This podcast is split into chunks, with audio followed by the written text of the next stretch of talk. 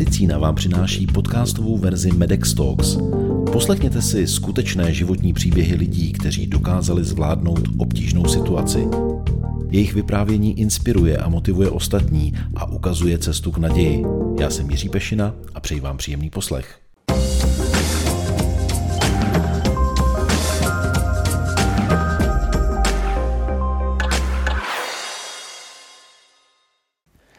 Na fotce vidíte ukázku výsledků laboratorního vyšetření krve. Muž, kterého za malou chvíli přivítám v Medex Talks, pracuje s těmito čísly v podstatě každodenně a čte v nich jako v knize života. Navíc lidské životy zachraňuje ve dvou, ale naprosto odlišných prostředích. Vítám mezi námi pana doktora Aleše Obra.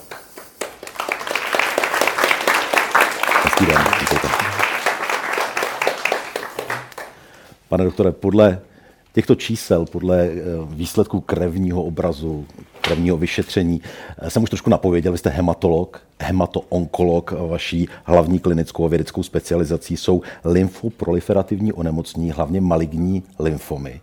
A mě by zajímalo, jaká byla vaše cesta, že jste si vybral právě hematoonkologii?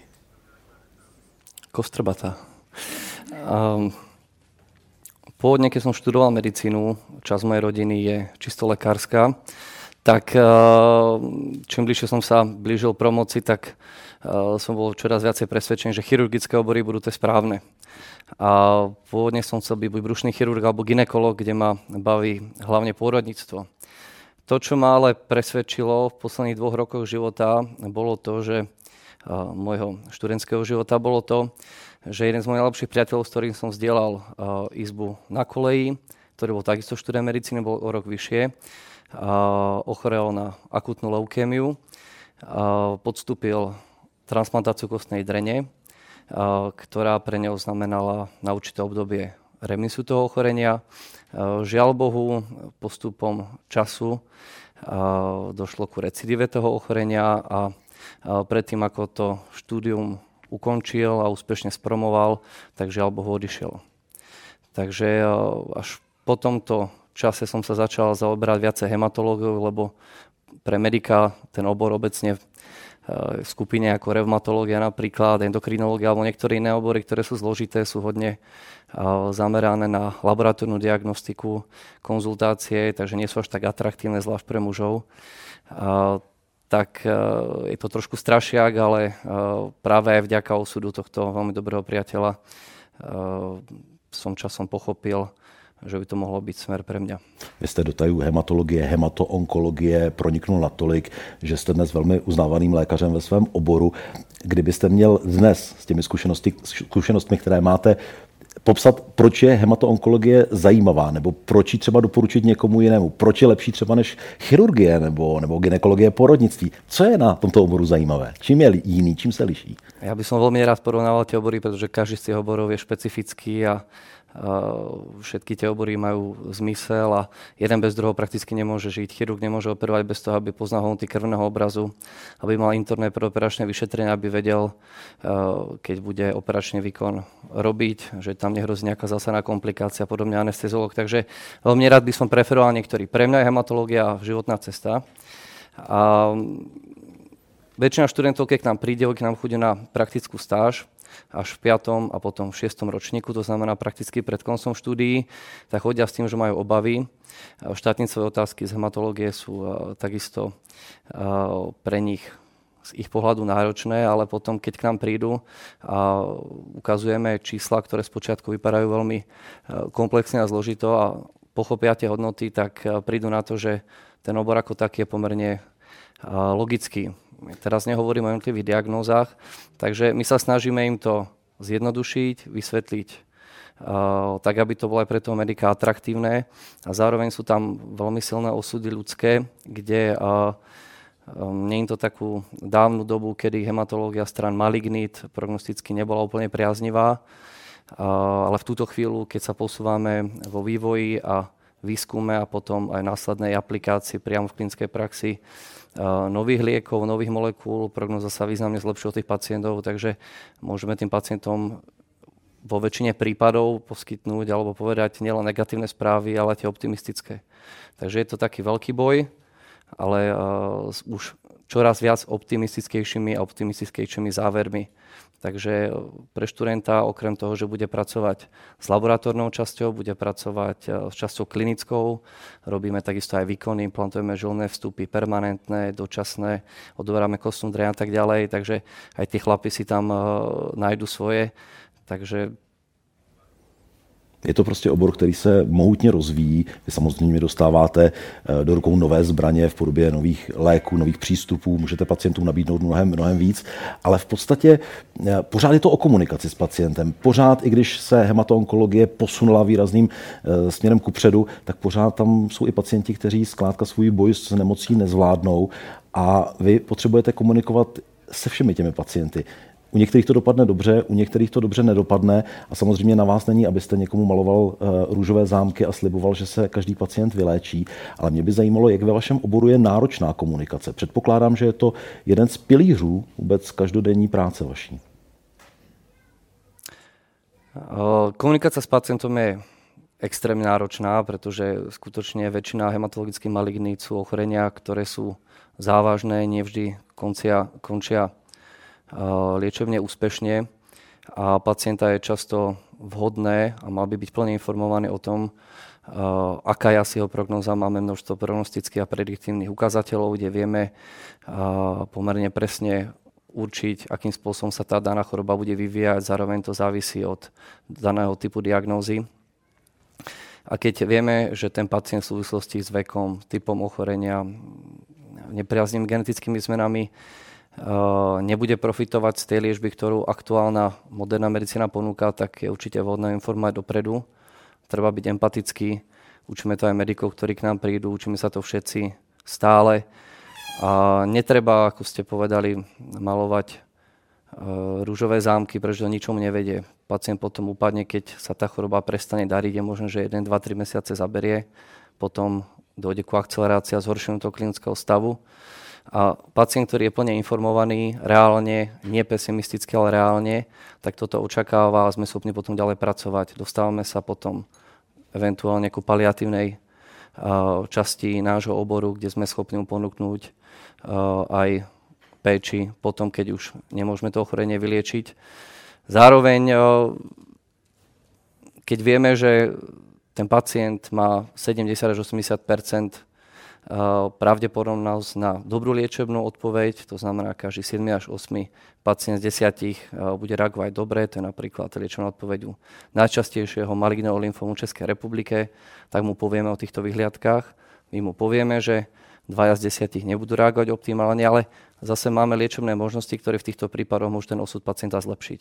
Takže pacienta treba informovať reálne, ako to je, nie v prehnane optimisticky, ale ani mu v prípade, že tá prognoza je nepriaznivá, nebrať vietor z plachiet. Lebo keď ho tá psychika zrazí, tak potom tomu nepomôže ani potom pri našej liečbe nič. Hovoříte krásně, moudře, empaticky, vyrovnaně, ale já jsem slyšel, že prý jste cholerik.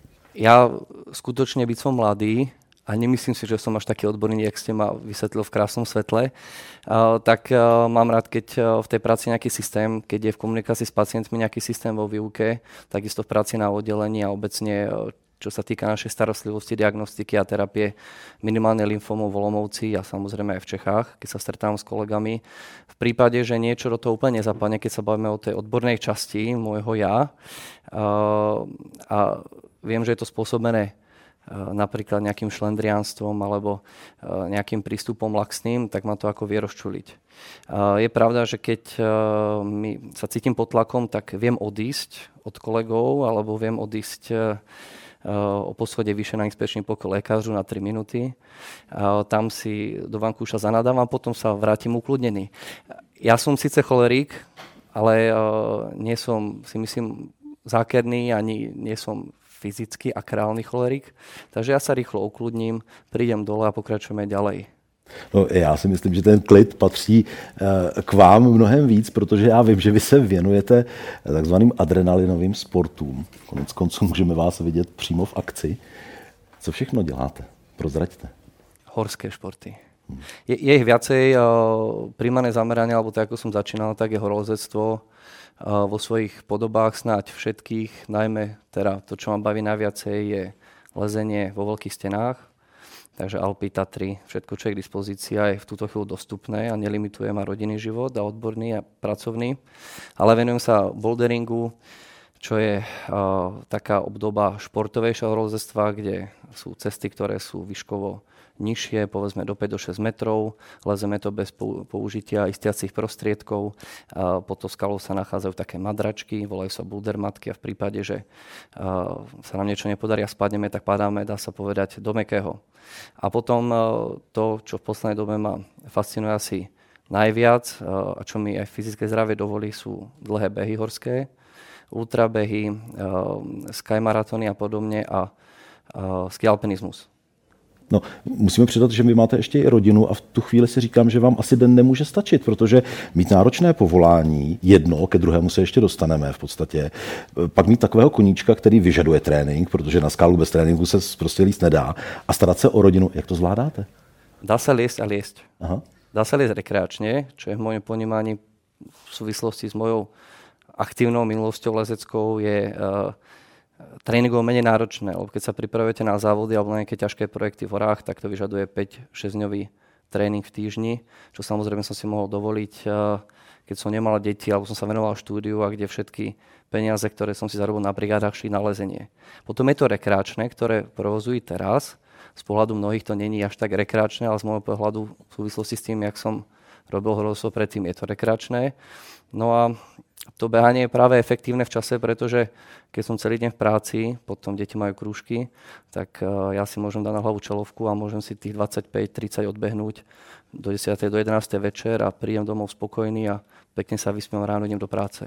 Buď, alebo sa dá ráno pred prácou, človek si pristane o pol piatej, dá si tú resítku a na 7 je v práci. Přece jenom ale adrenalin, no, adrenalinové sporty, sporty, které jsou v horách, jsou závislé na počasí, stát se může cokoliv kde vy máte hranici rizika? Jste člověk, který je spíš opatrný a jistí se, nebo dokážete také všechno hodit za hlavu a prostě ten výkon někdy převáží tu bezpečnost? Už som veľmi opatrný, až moc. Tá opatrnosť eh, súvisí hodne so záväzkami alebo s tým, čo vás ťahá k zemi. V prípade, ak som už povedal, že nemáte doma nič, máte školu, ste mladí, divoký, tak eh, často človek eh, lezie, keď chce podávať v horách nejaké výkony, ja nemyslím výjsť turisticky na Mont Blanc, myslím eh, liesť v stene nejakým spôsobom obťažnejšou cestou alebo exponovanou cestou, tak vtedy sa to dá v tej mladosti. Teraz mám tri deti, ktoré majú všetky koníčky, mám prácu, ktorá bere hodne času, mám pacientov, pracujem často z domu, som vysokoškolský pedagóg, chystám si prednášky, samozrejme nejaká veda, tak e, tá intenzita toho tréningu, e, takže už to teraz je skôr skutočne ako Rekreace. Ale aby toho nebylo málo, já jsem v úvodu říkal, že zachraňujete lidské životy ve dvou odlišných prostředích. Samozřejmě jedna věc je péče o pacienty v nemocnici, druhá věc zachraňování lidí v horách, protože vy jste lékařem horské služby, ale nově jste i záchranářskem horské záchranné služby. A ono to není jedno a to tež. Dokonce stát se záchranářem je mnohem komplikovanější, než se stát lékařem horské služby. Jak by se to dalo stručně vysvětlit, jestli vůbec mám pravdu?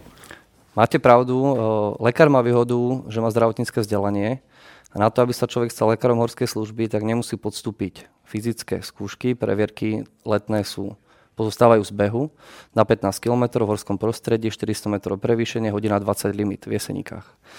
A potom zimná previerka obsahuje lyžovanie, kde človek musí zvládnuť metodiku na zjazdovke a potom vo voľnom teréne. V prípade, že uspejete a ste 2 roky ako čakajúci, čakateľ, tak idete na letnú školu horskej služby, kde absolvujete 7 až 10 dňový výcvik, ktorý je zakončený skúškami. V prípade, že uspejete, tak vás čaká zimná škola a tam e, takisto trvá zhruba týždeň, je to zakončené skúškami ako lavinová prevencia, lyžovanie vo voľnom teréne, meteorológia a tak ďalej. A v prípade, že uspiejete aj v zimnej skúške, tak až vtedy máte právo nosiť oznak asi záchranárskej služby. Ako lekár je to jednoduchšie, pretože stačí, že ste lekár a v prípade, že sa zoznámite s kolegami a odhlasuje vás oblastná rada alebo okrsková rada, tak vás príjmú a za pol roka môžete byť horský lekár. Ale v tej kompetencii napríklad není riadenie uh, záchranných prostriedkov ako štvorkolka a podobne, čo zase môže iba ten záchranár. A předpokládám, že vás mnohem víc baví být záchranářem, vyjet přímo do terénu, protože jste prostě dobrodruh. Určitě. Tak já vám držím palce a přeju vám, ať se vám všechno v životě daří. To byl Aleš Obr.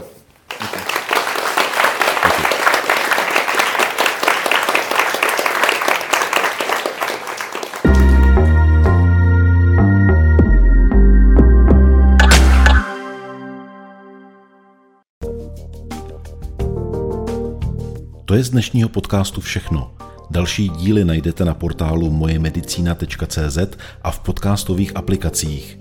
Videoverzi Medex Talks sledujte na YouTube. Díky za to, že nás posloucháte nebo se na nás díváte. Naslyšenou příště se těší Jiří Pešina.